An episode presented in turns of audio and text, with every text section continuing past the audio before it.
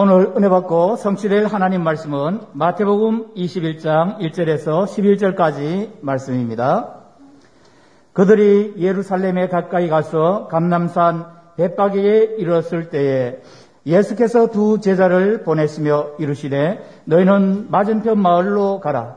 그리하면 곧 메인 나귀와 나귀 새끼가 함께 있는 것을 버리니 풀어 내게로 끌고 오라. 만일 누가 무슨 말을 하거든 주가 쓰시겠다 하라. 그리하면 즉시 보내리라 하시니 이는 선제를 통하여 하신 말씀을 이루려 하심이라. 일러스되 시온 딸에게 이르기를 내 왕이 내게 임하나니 그는 겸손하여 낙이 곧 멍에 매는 짐승의 새끼를 탓도다 하라 하였느니라. 제자들이 가서 예수의 명하신 대로 하여 나귀와 나귀 새끼를 끌고 와서 자기들의 겉옷을 그 위에 얹음에 예수께서 그 위에 타시니 무리의 대다수는 그들의 겉옷을 길에 펴고 다른 이들은 나뭇가지를 베어 길에 펴고 앞에서 가고 뒤에서 따르는 무리가 소리 높여 이르되 호산나 다윗의 자손이여 찬송하리로다. 주의 이름으로 오시는 이여 가장 높은 곳에서 호산나 하더라. 예수께서 예루살렘에 들어가시니 온 성이 소동하여 이르되 이는 누구냐 하거늘 무리가 이르되 갈릴리 나사렛에서 나온 선지자 예수라 하니라 아멘 신앙 고백합니다. 주는 그리스도시요 살아계신 하나님의 아들이십니다. 아멘. 우리 온라인 예배드리는 모든 성도들 또 우리 원리스홀, 비전홀 우리 서로 다 같이 인사합시다. 영적 명문 가문을 만듭시다. 이거 될 말씀 가지고 죽게 쓰임 받는 가정이란 제목으로 말씀을 드립니다.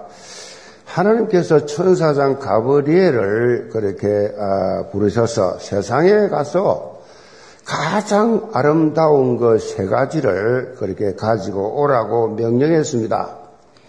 그래서 천사장 가브리엘이 이제 세상에 다니면서 곳곳에 그 아름다운 것들을 찾아보았습니다. 그런데 활짝 핀 향기로운 꽃송이를 어, 먼저 뽑았습니다.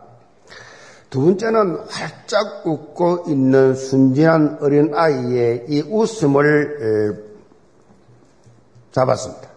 세 번째는 헌신적인 어머니의 사랑을 선택했습니다.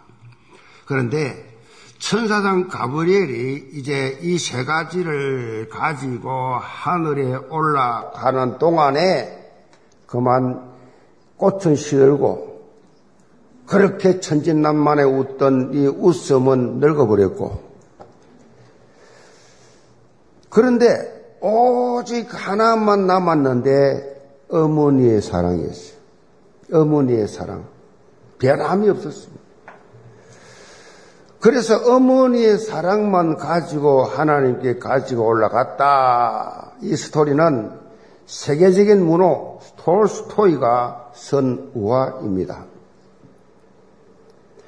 부모님의 자녀 사랑에 대한 가치를 그렇게 표현을 한 것이지요.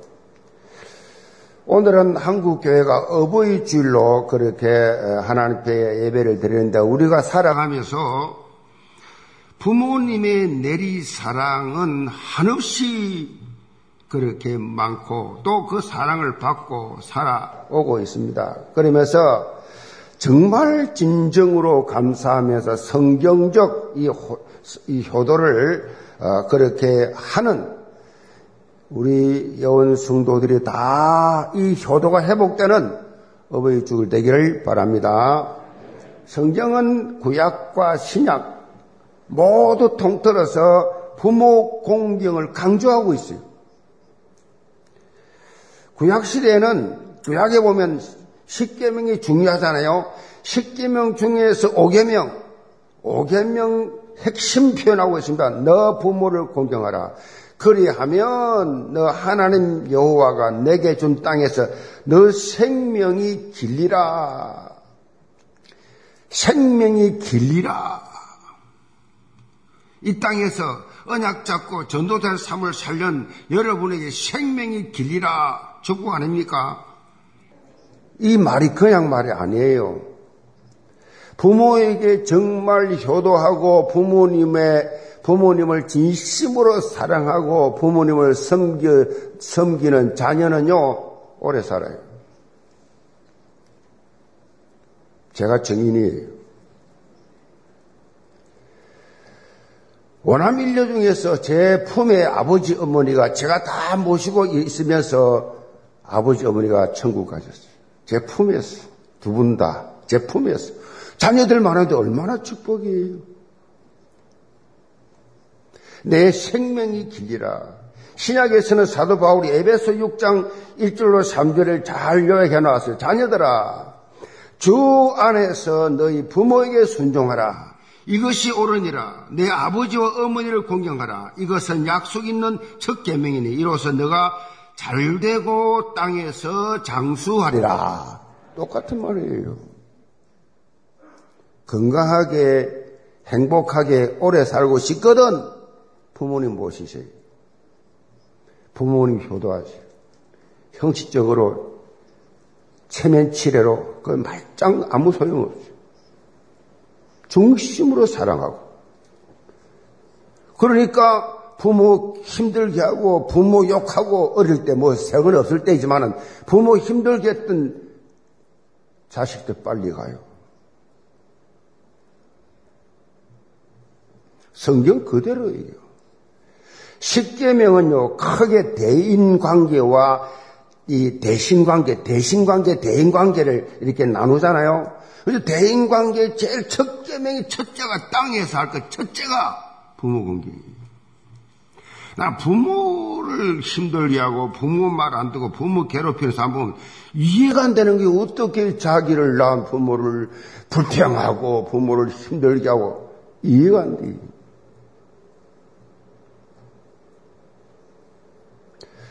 우리 형제 중에도 꼴통들이 있었어요. 근데 하나님 은혜로 저는 한 번도 부모의 마음을 아프게 한 적이 없어요. 돌 부모를 도왔지. 가정이 어려우니까 고등학교 때 신문 배달해서 너무 생활 먹을 것이 없으니까 그 신문 배달해서 그 고구마 한강이야 집에 단지만 닦고 말고 좀 실컷 드시라고.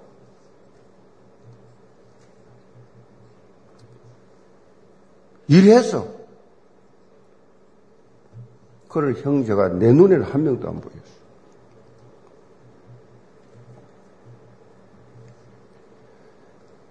공경이란 말이 무슨 말이냐? 히브리 말로 카베드라고 합니다. 이 카베드란 말은 하나님을 공경하라 하는 그 똑같은 단어예요. 놀랍지요? 하나님을 공경할 때서는 이 경외, 하나님을 경외하라 똑같은 단어예요. 카베드. 무슨 말입니까? 부모를 공경할 때 하는데 어떤 자세가 되냐? 하나님을 경외하듯이 부모를 공경해야 돼요.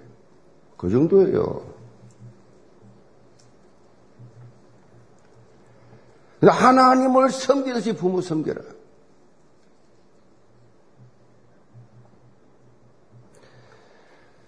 그것도 영광스럽게 하라. 영광스럽게. 이렇게까지 말씀한 이유가 어디 있느냐?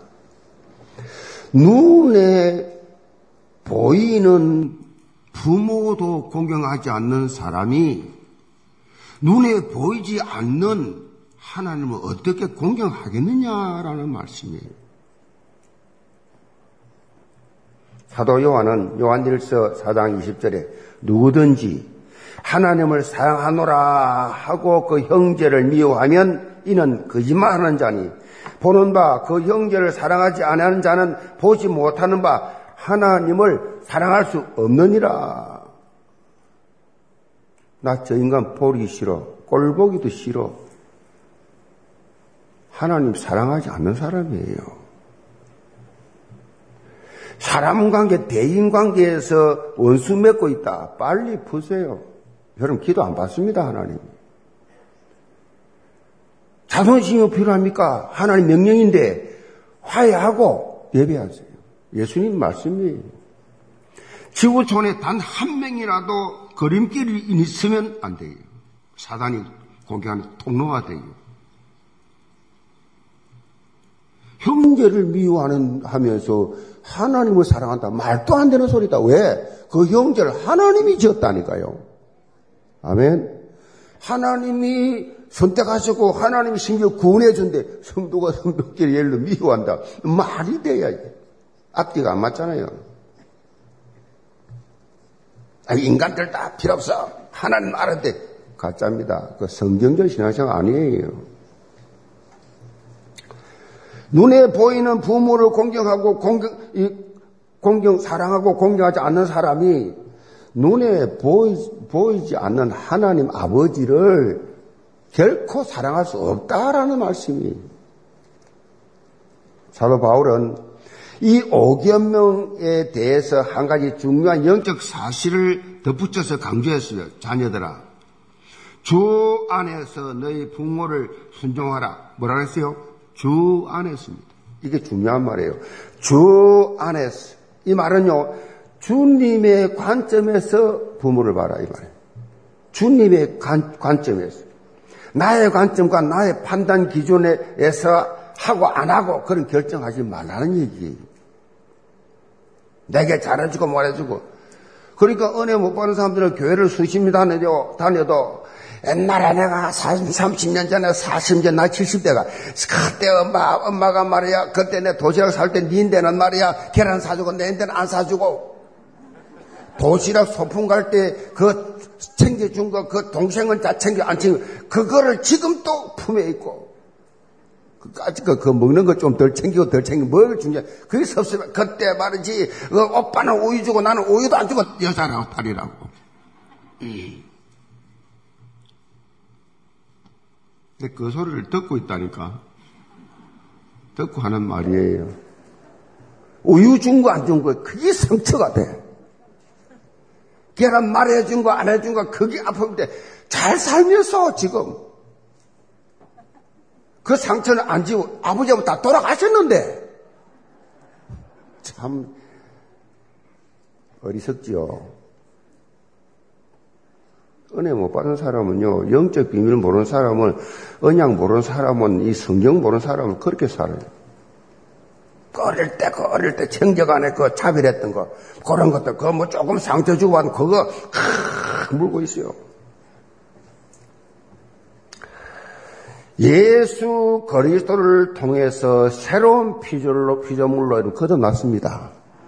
새 것이 되었도다. 새롭게 되었도다. 거듭났습니다. 이제는 주님의 관점에서 모든 것들을 해석하고 적용해야 돼요. 모든 것들 주님의 관점에서.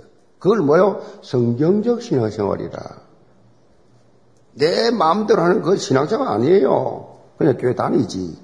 특별히 주 안에서란 이 말씀은 우리에게 가족 공동체 전체가 우리 전체가 주 안에의 삶이 되어야 돼요.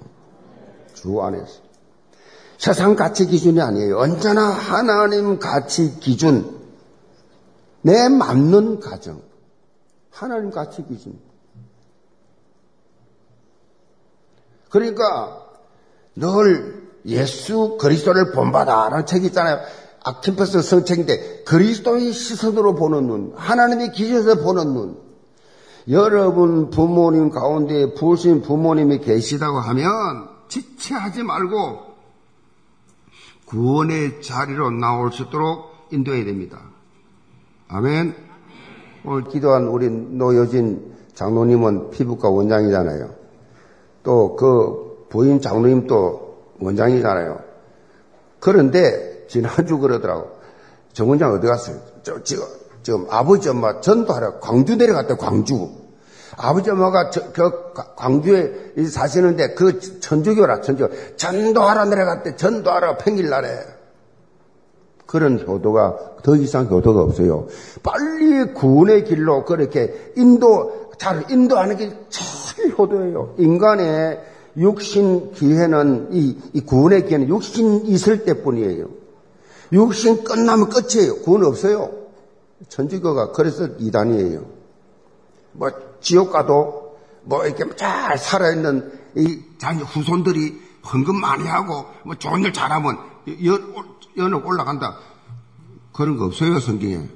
오늘 너와 나, 나와 함께 낙원에 있으랴. 오늘이 오늘. 중간에 어디세요? 중간에. 그러니까 한정된다 그 말이에요. 그러니까 육체에 살 동안 어? 육체 살 동안만 구원이 있단 말이에요. 그래서 시급하단 말이에요. 살아있을 동안에 구원이 있단 말이에요. 그 다음에는 없단 말이에요. 구원이 없단 말이에요. 누가 보면 16장 19절 31절에 말씀하겠습니다. 그리고 우리의 삶은 언제 어떻게 될지 모르기 때문에 늘 어떤 마음과 대한 영적으로 긴박성을 가져야 돼요. 잠언 27장 1절에 오늘을 자랑하지 마라. 내일이 어떻게 될지 모르는 거요. 오늘로 다 끝내야 돼, 오늘로. 저는 매일 기도하는 게 아침에 일어나 하나님 오늘 또 하루를 허락하신 것 감사합니다. 오늘 하루 또 살려줬어. 그럼 오늘 또 사는 거예요, 하루하루. 하루살이 인생이에요. 그래서 이번 새 생명 초청 기간을 꼭 가정보고마, 가문보고마의 기회로 그렇게 삼으시 바랍니다. 그리고 이런 영적 전환의 시간표를 앞으로는 오늘 말씀 제목처럼 온 가족이 온 가족 그래서 어떻게 해요? 죽게 쓰임 받는 가정. 주님께 쓰임 받는 얼마나 좋아요. 237 나라 5천 종족 살리는데 쓰임 받는 가정, 성교하는 가정. 어, 뭐 말 못하는 뭐 후손들까지 받는 축복이지요. 이 가정들 다 되기를 점으로 축복합니다. 오늘 본문 말씀은 예수님께서 이 땅에 오신 본 목적, 이 땅에 오신 본 목적이 십자가 지는 거예요. 십자가 지기 위해서 예루살렘 입성하는 장면이 기록되어 있습니다. 예수님께서 예루살렘에 처음 오신 것은 아니지만 이번 방문은 구속사 성취를 위한 아주 특별한 이런 방문이에요. 창세기 3장 문제로 인간은 자기도 알지 못한 12가지 문제, 12가지 영적 문제, 이 재앙에 빠진 인류를 구원해 주기 위해서 마지막 행보를 하고 있는 겁니다. 마태복음 20장 18절로 19절에 보면 예수님께서 예루살렘으로 가시는 목적을 친히 말씀하고 계세요. 보라. 우리가 예루살렘에 올라가노니 인자가 대제사장들과 수의관들에게 넘겨짐에 그들이 죽이기로 결의하고 이방인들에게 넘겨주어 그를 조롱하며 채찍질하며 십자가에 못 박게 할 것이나 제3일에 살아나리라. 지금까지는 예수님께서 여러 가지 이적과 기사를 행하시고 천국 복음을 전포하신 근본적인 목적 그것이 바로 여기 있다는 것입니다. 자, 우리 인생의 목적도 이렇게 구속사 성취에 쓰임 받는 삶이 되어야 돼요. 영원 구원, 사람을 살리는 데 쓰임 받는 여러분이 어디에 있든지 무엇을 하든지 여기에 초점 맞춰야 돼요. 돈 많이 벌었다. 맥주를 벌었다. 그래서 다 놓고 가는 거예요. 유명한 세상 성공했다. 그래서 다 놓고 가는 거예요. 영원한 것은 하나밖에 없다니까. 영원 구원. 아멘. 이걸 전도 성결아 아주 쉽게 말하는데요. 여기 다 있어요. 여러분이 이걸 아셔야 돼요. 그래서 하나님께서 가장 기뻐하는 것이 뭐냐? 하나님의 소원이 뭐냐? 하나님의 소원, 거기 맞춰야 돼요. 하나밖에 없어요, 하나님 소원은. 영혼 구원. 하나밖에 없어요. 이것 때문에 기도하고, 이것 때문에 물질 드리고, 이것 때문에 헌신하고, 이것 때문에 생을 들었다. 영원한 상급. 땅에서 성공하기 위해서, 내가 출세하기 위해서, 내가 잘 나가기 위해서, 내 이름을 또 올리기 위해서 실컷 냈다, 바벨탑. 다 무너져요. 오늘 본문 말씀을 통해서 예온 전 가족은 주께 쓰임 받는 가정으로 나가시기를 제물로 축복합니다. 그럼 첫째로 기쁨의 순종입니다. 1절로 2절 봅니다. 그들이 예루살렘에 가까이 가서 감람산 벳바게에 이르렀을 때에 예수께서 두 제자를 보내시며 이르시되 너희는 맞은편 마을로 가라. 그리하면 곧 매인 나귀와 나귀 새끼가 함께 있는 것을 보리니 풀어 내게로 끌고 오라. 예수님께서 예루살렘 가까이 갔을 때에 제자들에게 한 가지 일을 지시하십니다. 맞은편 마을에 가면 메인 나귀와 나귀 새끼가 함께 있는데 그것을 풀어오라고 그렇게 말씀하십니다. 갑자기 이렇게 말씀하신 이유가 어디 있느냐? 본문 4절 5절에 보면 그 답이 나와 있어요. 이 말씀은 구약의 서가랴 9장 9절에 인용한 말씀이에요. 예수님 말씀 전부 구약 말씀을 인용한 거예요. 시온에 따라 크게 기뻐할지어다. 예루살렘에 따라 절거에 부를지어다. 보라 너 왕이 내게 임하나니 그는 공의로우시며 구원을 베푸시며 겸손하여서 나기, 나기를 타시나니 나기의 작은 것 곧 나기 새끼니라. 이미 예수님께서 나귀 새끼를 다스리고 예루살렘에 입성할 것이 예언이 되어 있고 이 예언이 그대로 성취가 됩니다. 오늘날에는 나귀에 대해서 뭐 존재조차도 어, 잘 모르지만은 그 당시 나귀는 왕의 동물 중에 하나였어요. 왕이 타는 동물이 말과 나귀였어요. 말과 나귀였는데 왕이 말을 타면 전쟁 중이다라는 의미예요. 나귀를 타면 평화로운 시대다. 이렇게 돼 있었어요. 예수님께서 나귀 새끼를 타셨다. 이 말은 창세기 3장에 발생된 인간의 범죄 이후에 하나님과 원수 관계에 대해서 되어 있는 이 관계를 하나님과 인간과 이 원수 관계를 화해시키는 진정한 평화를 가져오기 위한 평강의 왕으로 오신 메시아다. 그걸 지금 말씀하고 있는 거예요.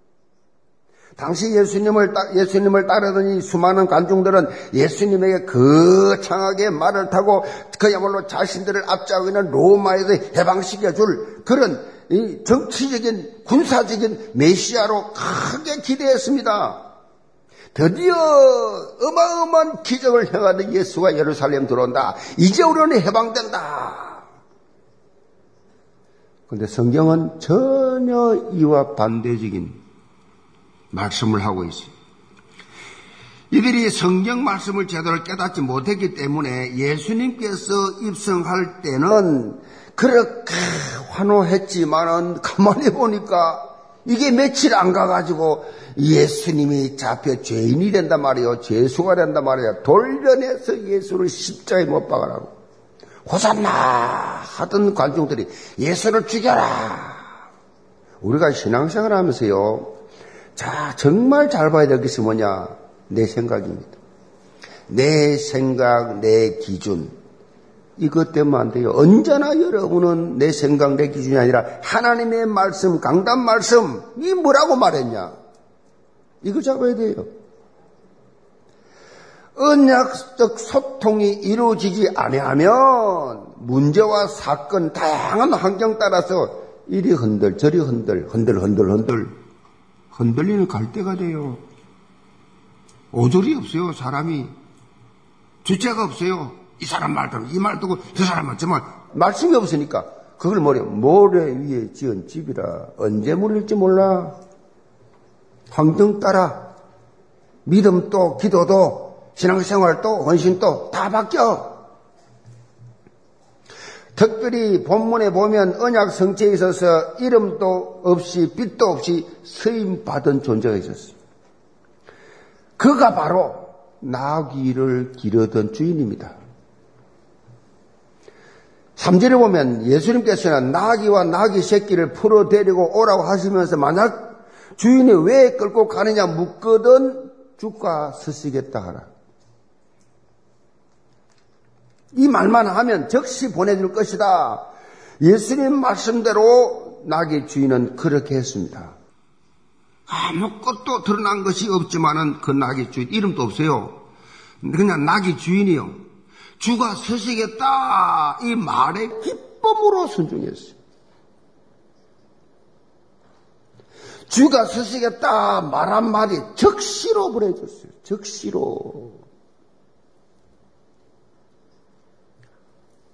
감사함으로 기쁨으로 순종했음을 볼 수가 있습니다. 결국 이런 기쁨의 순종으로 하나님의 언약이 성취되었는데 서임을 받게 되었다. 기쁨으로 적시로 순종하면 하나님께 서임 받습니다. 우리가 신앙생활 하면서요, 서임 받는 기쁨을 맛보는 것은 다른 데 있는 게 아니에요. 주가 서시겠다 하실 때에 적시입니다. 적시. 적시 순종하는 것이. 이게 중요합니다. 적시. 말씀이 떨어졌을 때는 적시로 순종하는 단순성이 영적 성장에 큰 힘이 돼요. 단순성이셔야 돼요. 늘 말씀드리잖아요. 저는 평신도 때 무슨 말, 예배 중에, 기도 중에 감동이 따오면 적시다, 적시 바로 의논하는 게 어디 있어요? 적시로 힘들지요. 언제나 말씀 순종을 힘듭니다. 내가 손해입니다. 내가 희생을 해야 돼요. 그러니까 싫지요. 주저가 되지요. 말이 쉽지 순종 어렵습니다. 아니 죽으라고 키우는 낙이 낙이 새끼까지 간사인데 그 어떻게 순종이 되겠어요? 이해가 안 되지요. 냉편이 어떻고 다른 사람 나를 어떻게 생각하고 여러 가지 뭐 생각이 복잡하지요. 끝. 그런 거 하나는 받지 않습니다. 하나님이 나를 모르십니까? 하나님이 내 수준을 모르시고 내 행편을 모르십니까? 다 아세요. 아시면서 서시겠다 하면 그냥 나, 내가 할 일은 다른 거 아무것도 없어요. 그냥 순종하면 돼요. 내가 능력이 없다, 배운 게 없어서, 나 가진 게 없어서, 나는 힘이 없어서, 나는, 나는, 나는, 나는 그러고 있습니다. 자기 삶장에 헤엄치고 있어요. 허벅거, 허벅거리 있다고. 나 는, 내가 합니까? 하나님 이를 감히? 주님이 서신다! 그러면, 아멘. 뭐, 선다는 분이 알아서 하겠지, 뭐. 아멘. 가라니까 간 거요. 가본 적도 모태신앙 때는 원래 신학 같은 거 안 합니다. 목사들 너무 삶이 처참한 걸 봤기 때문에 안 해요, 그런 거. 가라니까 할 소리 갔지. 그치가라고 했지. 목회도 안 해보고 신학 좀 댕긴데. 여러분, 하나님이 하라면 하면 하나님 알아서 해주신다니까요. 현장 사역도 마찬가지입니다. 내가 영적으로 부족한 것 같아도 맡겨주면, 맡겨주면 그대로 하면 됩니다. 그냥. 하면 돼요. 왜 그래요? 아유, 맡겨주니까, 뭐, 뭐, 기도할 수밖에 없지. 아이고, 내가 부족해서, 하나님 내가 어떻게 합니까? 이걸 하기는 맡기는 맡겼는데, 순종을 하겠는데, 어떻게 해요? 자연스럽게 하나님 앞에 전에보다 더 간절히 기도하게 되지요. 기도하게 되죠. 하나님 의지하죠. 하나님에 엎드려가지고 감당할 힘을 달라고 강구하는 것이 뭐예요? 그걸 뭐라 그래요? 개인화라고 해요, 개인화. 개인 성장입니다. 개인화. 영적 성장의 과정입니다. 거룩한 부담은 다 있습니다. 교회집분마다 아니 세상 사는 것도 힘든데 지금 뭐 코로나 때문에 뭐 삶을 살아가기 힘든데 뭐 교회도 직분 가지고 가지고 뭐 남녀 전대 오라니 가라니 무슨 뭐, 뭐 이문회를 뭐 순을 또 하냐 네. 짜증나게 국장 뭐 오라 가라 무슨 뭐, 뭐, 뭐 전도한다고 전도를 그래 내가 죽을 맛인데 무슨 또 전도 캠프 한다 나오래 그렇게 할 일이 없나 벌건 대낮에 그렇습니까? 세상 방법은 다 그 말을 맞습니다. 그런데 연약한 나를, 행편없는 나를, 바쁜 나를, 피곤한 나를 주께서 서시겠다는 겁자겠어요. 주께서 전, 전도회장 통해서, 윤장 통해서, 구역장 통해서 나를 서게다 오라는데, 하나님의 음성이 들립니까? 하나님이 여름 이름을 부릅니까? 사람을 통해서 하신다고. 언제나 사람을 통해서. 주께서 서시겠다는데. 좀 부족해도 감사한 마음으로 수임 받는 게 너무 중요하다. 고린도전서 1장 20절 29절에 보면 하나님께서는 우리의 연약함, 우리의 무능, 우리의 부족함을 다 아신다 그랬어요. 그러나 우리는 그 상태 그대로 그냥 놔둔 게 아니에요. 어떻게 그 무능한 연약한 모습 그대로 섭니까? 순종하면 하나님은 연약함, 무능함을 전부 다뭐 강하고 지혜롭게 부하고 능력에 다 만들어 주신다. 그 약한 자가 강구를 이루고 그 작은 자가 철을 이루리라. 어, 고기 잡던 어부들 뭐 학교 다녔습니까? 지금 또 어부는 어부요. 그때도 박사 다 학자 다 있었어요. 고기 잡는 어부를 이 사람들을 불러가지고 예수님이 그 수많은 사람들 중에 다 놔두고 그 고기 잡는 어부도 그것도 뭐 형제들 이래가 다 12명 전 세계 보고 말을 해서 부르셨다. 말 되는 소리냐고요. 예수님 자신이 능력이 있기 때문에 전능하기 때문에 능력 있는 너 필요 없다는 얘기예요 지금. 그래서 하나님은 능력 있다는 사람을 쓰지 않습니다. 능력 없다는 사람을 쓰십니다. 늘 부족한 사람, 부족하다는 사람을 쓰십니다. 그래야 자타가 인정할 거 아니에요. 그래야 자타 인정할 아, 하바드를 나와가지고. 와, 저 서울대를 나와가지고. 이야, 역시 다르구나. 그럼 하나님 어디 갔습니까? 그리스도의 영광 어디를 살아났습니까? 지가 다 차지하잖아요. 하나님 앞에 겸손히 무릎 꿇는 자를 하나님께서 사용하신다. 미국 해병대 장교 교육 중에 이런 말이 있습니다. 복종하지 않는 해병은 명령을 할 권한이 없다. 무슨 말입니까? 자신이 먼저 상관의 명령에 복종하는 모습이 없이는 다른 사람을 결코 지휘할 수 없다라는 말씀입니다. 영적인 삶에도 마찬가지입니다. 내가 먼저 순종을 체험하지 못한 상태에서 결코 다른 사람이 영향을 입을 수 없어요. 내가 하나님 말씀에 정말로 하나님 앞에 순종하면서 사는, 살면 그 내 말을 먹어줍니다. 아, 다 아니까 말을 먹어줘요. 맨날 돌만 밝히고 맨날 돈만 빌려달라 그러고 맨날 거짓말하고 이간 시고 누구 말 듣습니까? 다 아는데 안 듣습니다. 살기 힘들어요. 그래서 여러분 자신이 하나님 말씀에 순종하시 기 바랍니다. 내가 순종하면 하나님이 다 사람이하고 하나님하고 사람이 다르잖아요.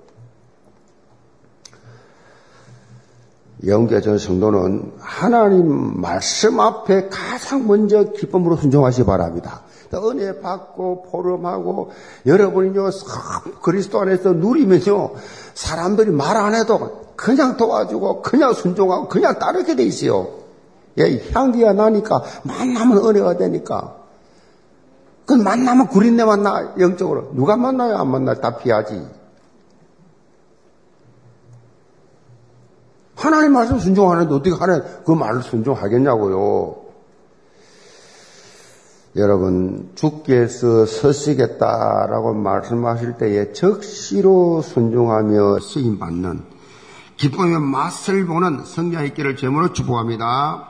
두 번째로 살리는 도전입니다. 6절로 9절 봅니다.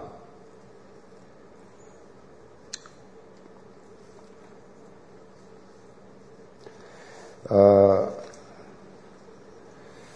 특별히 에, 에,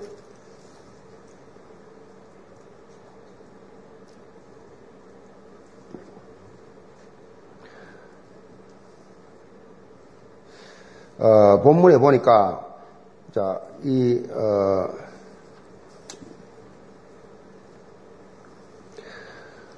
살리는 도전, 그렇죠. 6절로 9절 봅니다. 제자들이 가서 예수님께서 명령하신 대로 하여 나귀와 나귀 새끼를 끌고 와서 자기들의 겉옷을 그 위에 얹으며 예수께서 거기에 타시니 무리의 대다수는 그들의 겉옷을 길에 펴고 다른 이들은 나뭇가지를 베어 길에 펴고 옆에서 가고 뒤에서 따르는 앞에서 가고 뒤에서 따르는 무리의 소리가 소리 높여 이르되 호산나 다윗의 자손이여 찬송하려다 주의 이름으로 오시는 이여 가장 높은 곳에서 호산나 하더라. 예수님께서 드디어 나귀 새끼를 그렇게 타시고 예루살렘에 입성을 하십니다. 8절에 보면 백성들이 그들의 겉옷을 펴서 나뭇가지를 어, 이제 꺾어서 길에 펴고 예수님을 환영합니다. 또 예수님의 앞뒤를 따르던 이 무리들이 호산나 다윗의 자손이여 찬송하려다 주의 이름 오신이여 하면서 큰 소리를 외쳤어. 이런 백성의 이 환영은 예수님이 자신들을 구원해줄 왕이라는 기대를 가졌습니다. 호산나 이 말이 무슨 뜻이냐? 지금 우리를 구원하소서 그런 뜻이에요. 지금 우리를 구원해 주세요. 요한복음 12장 13절에 보면 예수님을 환영하는 이들의 종려나무 가지를 그렇게 꺾어 가지고 막 그래 뿌립니다. 자, 이스라엘 백성들이 종려 가지를 흔드는 이유가 뭐냐? 이 흔드는 이유는 구약과 신약의 중간기에 마카비 왕, 왕국 시대가 있었어요. 마카비 왕조 시대, 신약과 구약 사이입니다. 그 400년 그 사이에 어, 마카비 왕조 시대가 있었죠. 이때 완전한 독립은 하지 못했지만 거의 독립에 가까울 정도로 이스라엘을 이끌었던 이 그야말로 이 헬라와 싸워서 유명한 장군이 마카비인데 이 마카비가 예루살렘에 영, 전쟁을 하고 이겨서 들어올 때 그렇게 이 종려나무 가지를 막 관중들이 흔들었어요. 근데 그때부터 종려나무 가지는 승리와 이스라엘의 독립을 상징하는 표시였어요. 결국 이스라엘 백성들이 종려 나무를 흔들면서 호산나 외친다. 이거는 로마의 압제로부터 자신들을 구원해 달라는 뜻이에요. 그런데 이들이 가졌던 구원의 의미는 뭡니까? 육적인 거예요. 영적인 것이 아니었어요. 창세기 3장으로 인해서 하나님을 떠나 제 가운데 사단 종로로 타면서 그야말로 영원한 멸망길로 온갖 저주 속에 살다가 갈 수밖에 없는 그 인간의 구원을 해달라는 그게 아니었어요. 이들이 기대했던, 기대했던 메시아는 단지 로마 압제로부터 지켜줄 정치적인 왕을 기대했어요. 영적으로 보면 완전히 달라요. 예수님과 동상이몽입니다. 그렇게 볼 수 있어요. 지금 현장에는 이런 영혼들이 너무나 많아요. 자신들이 가지고 있는 근원적인 문제가 무엇인지 그 해결책이 무엇인지 전혀 알지 못합니다. 그러면서 아웅다웅하면서 온갖 문제 속에서 뭐요? 멸망길로 가고 있습니다. 정치인들, 경제인들, 소위 성공했다는 분들 보세요. 답이 없어요. 인생에 답이 없어요. 끝이 없습니다. 끊임없이 아웅다웅하면서 지금 벚것을 못 보고 그냥 동물들처럼 살아가고 있어요. 심지어 예수를 믿는다고 하면서도 구원의 확신이 없이 무감각한 종교 생활, 감각이 없어요. 찬송을 불러도 영혼에 기뻐 뛰는 감동이 없고, 말씀을 들어도 가슴이 뜨거워지는 감동이 없고 예배를 드리러 나오면서 기대하면서 영적 흥분도 없고 이거 종교란다. 무감각한 종교생활. 그러니 뭐 변화가 있어야지요. 변화가 돼야 현장 전도제자가 되지요. 그리스도의 정인이 되지요. 전혀 없습니다. 자, 이런 현장에서 우리가 보여줄 것은 우리가 그 현장을 뭐 하나님께서 복음 깨달은 여러분들은 책임지라는 것입니다. 너가 살고 있는 가정, 너가 다니는 직장, 사업장, 너가 살고 그 지역에 살려내는 이 일의 책임자라. 그걸 뭐라 그래요? 여러분은 따라서 영적 지역 사령관. 여러분 사령관이에요. 여러분 지난주 말씀드렸죠. 영적 의사라고. 여러분 밖에 종교인들, 불신자들 살려낼 치유할 사람이 없어요.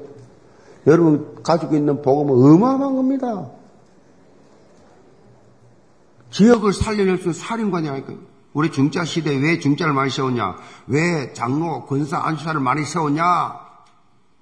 장로가 백몇이면 권사가 뭐 800명, 1000명, 안심사가 400명 왜 세웠냐?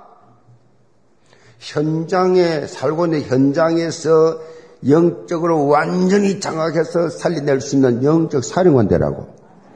현장 사령관대라고. 사람 살리는 일에 믿음에 도전하시기를 바랍니다.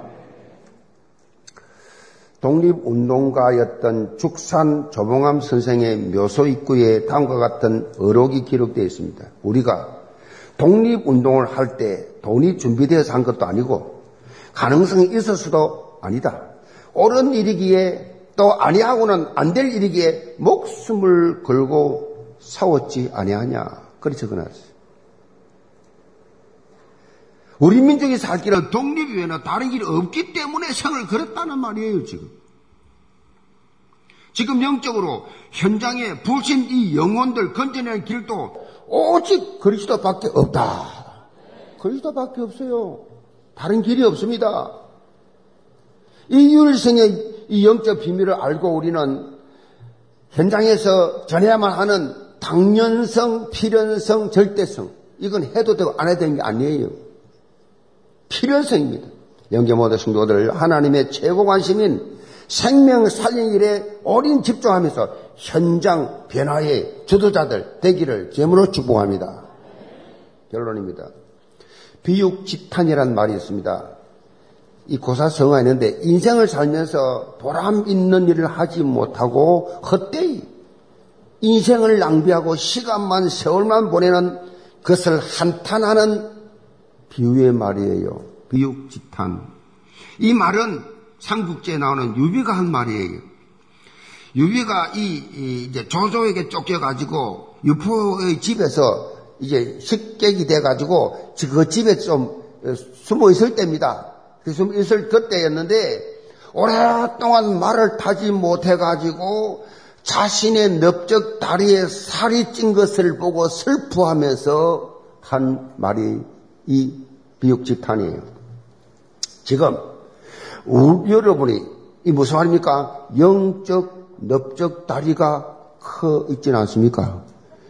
영적 넓적 다리가 살이 쪄 있지 않냐 이 말이에요. 매 말씀은 계속 받아 먹어. 훈련도 계속 받아. 먹기는 많이 먹는데 현장은 안 가. 현장이 없어. 영적 비육 집탄에 삶을 살고 있지는 않는지 영계 모든 성도들 현장을 회복하시 기 바랍니다. 서임 받는 기쁨을 하셔야 돼요. 서임 받는 기쁨. 이걸 맛을 봐야 돼요. 교회 현장과 세상 현장 이거 이 속에 여러분 쓰임 받아야 됩니다. 지금 교회가 여러분에게 주께 쓰임 받는 기쁨을 맛볼 수 있도록 새가족 초청 행사를 진행합니다. 절호의 기회입니다. 어떻게 해야 할지 단계별로 구체적으로 여러분에 알려주고 있습니다. 매주일 영적 컨셉을 잡고 나가야 된다. 1단계 태신자를 품고 기도하기. 2단계 새 생명 초청 위한 집중 기도에 참석하기. 3단계 태신자와의 간격 좁히기. 여기까지가 지난 주일까지 이어진 내용입니다. 이번 주간은 4단계 태신자의 피로를 채워주기. 태신 내가 전도할 그 사람 대상에 필요가 무엇이 작은 거 하나 섬김을 통해서 태신자가 복음을 받을 수도 마음이 확 열릴 수 있다. 마음이 열릴 수, 마음이 열릴 수 있도록 그 다음 단계, 5단계가 태신자의 좋은 만남입니다. 그리고 6단계 새생명 초청절 D-Day 온라인으로 초청하는 것입니다. 그리고 마지막 7단계 새가족 후속 신방 사역을 진행하는 단계로 교회가 인도하는 대로 따르면 저절로 자연스럽게 되게 돼. 되고 안 되고 하나를 말해서 하시고. 나는 그냥 순종하기만 하면 돼요. 영계 모든 성도들 말씀 따라 성인도 받으면서 최고로 승인 받는 그리스도의 절대 제자들 다 되시기를 제물로 축복합니다. 기도합시다. 아버지 하나님, 우리 영계 모든 가족들 정말 죽게 기쁘게 쓰임 받는 가정들이 되게 도와 주옵소서. 그래서 복업의 맹문 가문이 되게 도와 주옵소서. 날마다 사람들을 만나는데 그 생명을 살려낼 수 있는 생명의 줄을 던질 수 있는 현장 전도 제자들이 되게 도와 주옵소서. 예수 그리스도는 받들어 기도합니다. 아멘.